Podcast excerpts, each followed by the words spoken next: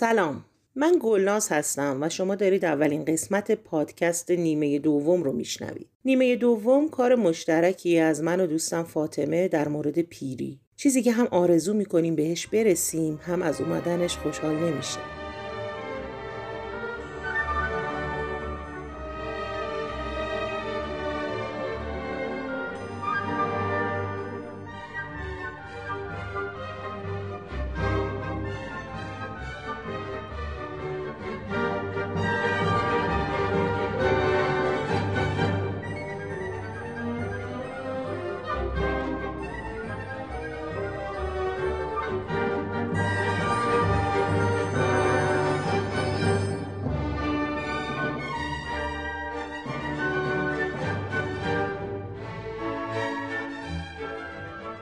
الان که دارم این پادکست رو ضبط می‌کنم خورداد 1399 و چند ماه همه دنیا دارن توی یه فیلم عجیب بازی می‌کنن. فیلمی به کارگردانی ویروس کووید 19 معروف به کرونا. در خونه موندن اجباری این روزا باعث شد ما تصمیم بگیریم در مورد چیزی که خیلی وقتا بهش فکر می‌کردیم و باهاش سر و کار داشتیم حرف بزنیم و البته بشنویم. قبل از شروع باید عذرخواهی کنم به خاطر اینکه صدای بعضی از گفتگوها کیفیت بالایی ندارن. چون به خاطر همین شرایطی که توش هستیم بسیاری از اونها از طریق تلفن یا پیام رسانا ضبط شدن.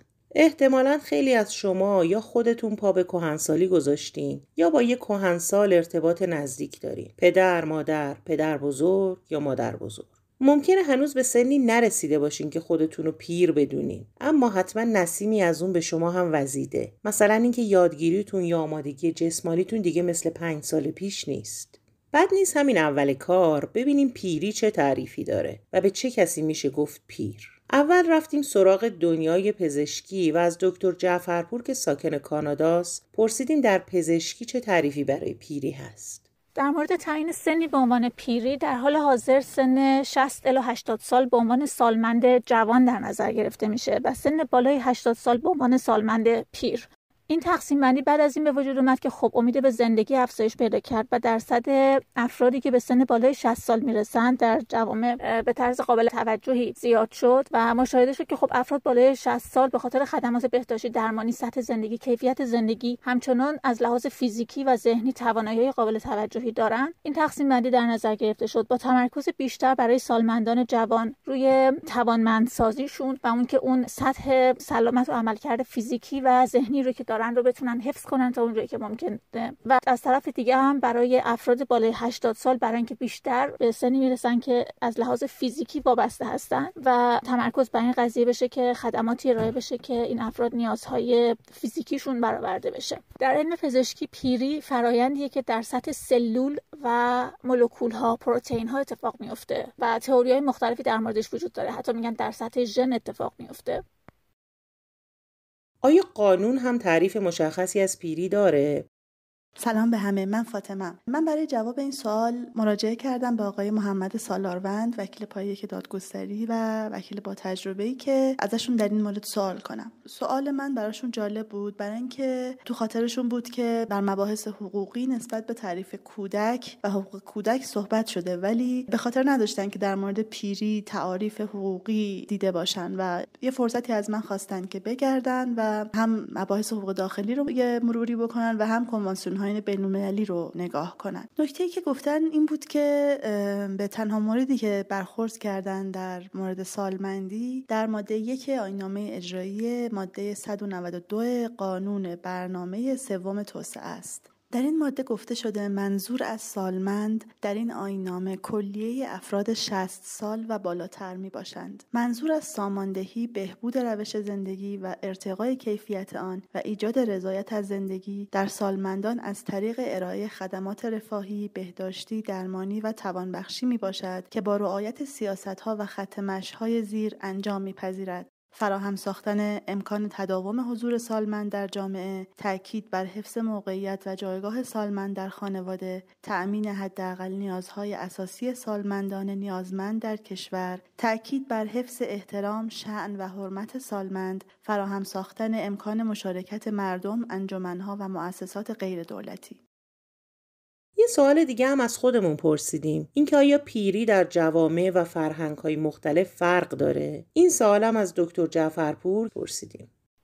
در حال حاضر بر طبق تعریف سازمان بهداشت جهانی WHO در اکثر جوامع پیشرفته سن 60 الی 65 سال رو به عنوان پیری در نظر می‌گیرند. ولی همچنان در جوامع در حال توسعه مخصوصا در بعضی از کشورهای قاره آفریقا همچنان رو تعریف اجتماعی قضیه تمرکز میشه و پیری زمانیه که فرد اون عملکردی رو که قبلا در ساختار داشته در ساختار اجتماع و خانواده اون عملکرد رو از دست میده. در نتیجه خیلی وابسته به عدد نیست. یه چیزیه که بیشتر از لحاظ اجتماعی در نظر گرفت گرفته میشه قرار بین مردم رو تعریفاتی که مختص هر جامعه و هر فرهنگ خاص خودش هستش. این عدد سنی که تعیین میشه بیشتر یه قرارداد اجتماعی یه بر دولت ها تعیین میشه که از خدماتی رو که می‌خوان به افراد مختلف ارائه بدن یا مراقبت هایی قرار ارائه بدن به افرادی که سالمند نامیده میشن در دو گروه سالمند جوان یا سالمند پیر بیان اون خدماتشون رو طبقه بندی بکنن و یه محدوده تعریف بکنن برای اینکه این خدمات رو بخوان ارائه بدن. از نظر بازنشستگی از لحاظ خدمات رایگان بهداشتی درمانی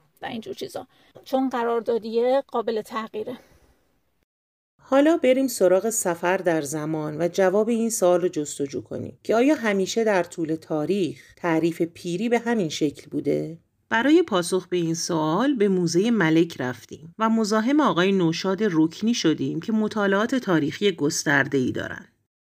ما الان یه سن اصطلاحا سن تندرستی رو داریم که ملاک و اساس اونه فکر می‌کنم اصطلاحش همین بود سن تندرستی. که یه سری آیتم هایی داره مثل انطاف پذیری چابکشی نمی‌دونم توانایی های ذهنی هوش هیجانی خیلی چیزهای دیگه. و اینکه سن شناسنامه صرفا یک عدده. ما ممکنه مثل مثلا ژیمناست 90 ساله شاید دیده باشیم پیرزنه. که حرکت هایی که انجام می‌داد حرکت هایی بود که ژیمناست 20 ساله 25 ساله انجام می‌داد. خب حالا مثلا نگیم 20 25 سال ولی سنش سلامتی اون نهایتا 30 سال 35 ساله. ممکن هم هست آدم 50 ساله باشه ولی سن سلامتیش 80 سال باشه. و اینکه باز این در جاهای مختلف حتی در اقلیمهای مختلف فرهنگهای مختلف متفاوته. ما یه شاخص امید به زندگی هم داریم. مثلا شاخص امید به زندگی یک آدم در گیلان تقریبا قبلا که اینجوری بود الان دیگه آمارا رو نگاه نکردم. تقریبا 20 سال بیشتر از شاخص امید به زندگی یک آدم مشابه در خوزستان بود. اما در زمان قدیم چه جوری بوده؟ خب طبیعتا در زمان قدیم میانگین سنی ها خیلی پایین تر بود. سختی ها بیشتر بود و میانگین سنی ها پایین بود. مثلا در اون سن دیگه آدم یه آدم پنجاه ساله مثل من دیگه تقریبا از کار افتاده محسوب می‌شد و مثلا سن سی سالگی سن سی و پنج سالگی رو می‌گفتن میان سالی. در صورتی که ما الان با آدم سی ساله سی و پنج ساله میگیم جوان. هنوز. و از سن مثلا 50 60 تازه مثلا میان سالی شروع میشه. میبرمش بالا که خودم هم جز به این دسته قرار بگیرم. درسته که استثنایی هم وجود داشت. و همون زمان هم مثلا فلانی مثلا خیلی سنش بالاست مثلا 100 سالشه. اینو به یه چیز عجیب در نظر می‌گرفتن. ولی میانگین سنی ها به طور کلی پایین تر بود و اینکه باز در کجا در چه فرهنگی و به چه صورتی چه تعریفی داشت این دیگه میگم متناسب با اونجا بود. به قول شما ممکن بود در بین اشایری یه تعریف داشته باشه در بین جامعه شهری یه تعریف داشته باشه در روستا یه تعریف داشته باشه و در شهرهای مختلف هم یه تعریف دیگه. اما به طور کلی سنی که مو شروع می‌کرد به سپید شدن رو کلا سن شروع پیری می‌دونستن و فردوسی میگه نشانی ز مرگ است موی سپید. که بعد البته جوابش هم میده که گراهوست بر موی سپید تو را خود سر موی نامد چوبید تو داستان زال و باباش سام. در صورتی که الان شما نگاه می‌کنید مثلا من خودم اولی موی سفیدم و یادم 12 13 سالگی در آوردم. پس همون سن شروع کردم به پیر شدن. یا طرف مثلا ممکنه حتی موهاش سفید باشه ولی به قول معروف ما الان میگیم دلش جوونه. ولی خب به صورت خاص باید ببینین که در چه جامعه ای و در چه دوره ای منظورتونه. اتفاقا حرکت و داشتن فعالیت پیری رو به عقب میندازه. شما ببینین یه آدم ورزشکار یا یه آدم کشاورز خیلی سرحالتر و سرفرمتر از یه کارمندیه که فقط پشت میز نشسته. اون کارمنده مجبوره به خاطر اینکه پیریشو به عقب بندازه بیاد در کنارش ورزش بکنه. بره در کنارش یه کاری بکنه که به عضلاتش فعالیت بده. نه اصلا ماجرا این نبوده. مسئله از این قرار بوده که دو تا نکته. یکی این که بیماری ها خیلی بیشتر بودن نسبت به الان به خصوص بیماری های عفونی و بیماری های پاندمی و اپیدمی. خیلی زیاد بوده یعنی شما مثلا یه دفعه میدین تا اون میومد سه چهارم جمعیت از بین می‌رفت. خیلی از هنرها خیلی از خانواده ها اصلا به طور کلی از بین می‌رفتن.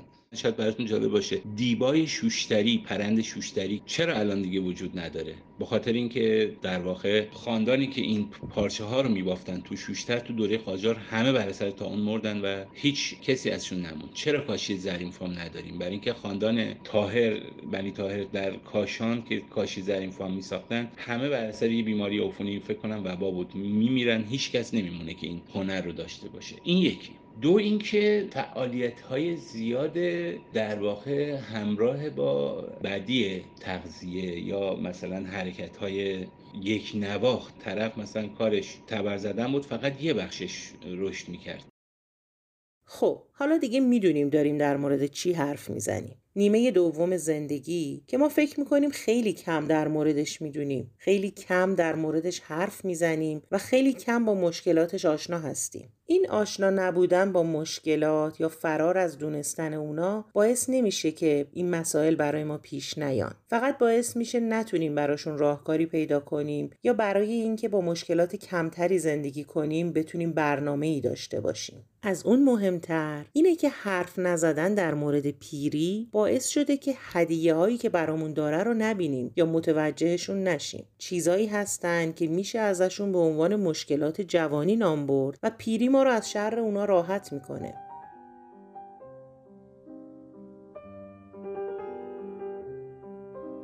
پیری نیمه تاریک یا نامطلوب زندگی نیست. نیمه ارزشمندی از زندگیه. فقط باید بدونیم نیمه مربی هاست. نیمه ای که احتیاج به شناختن داره و برنامه ریزی برای زندگی راحتتر و شادتر.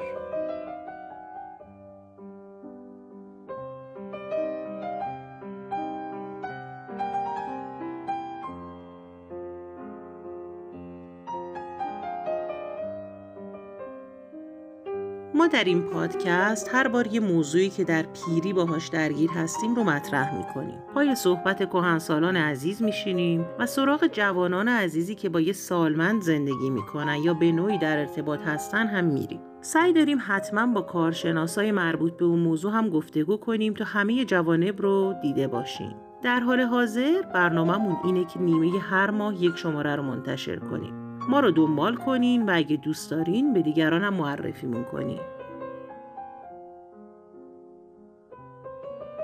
نیمه دوم رو می‌تونید توی اپلیکیشن های پادگیر بشنوید و می‌تونید ما رو در تلگرام هم دنبال کنید که لینکش در توضیحات پادکست هست. می‌تونید ما رو با لایک و سابسکرایب هاتون حمایت کنید. متشکرم.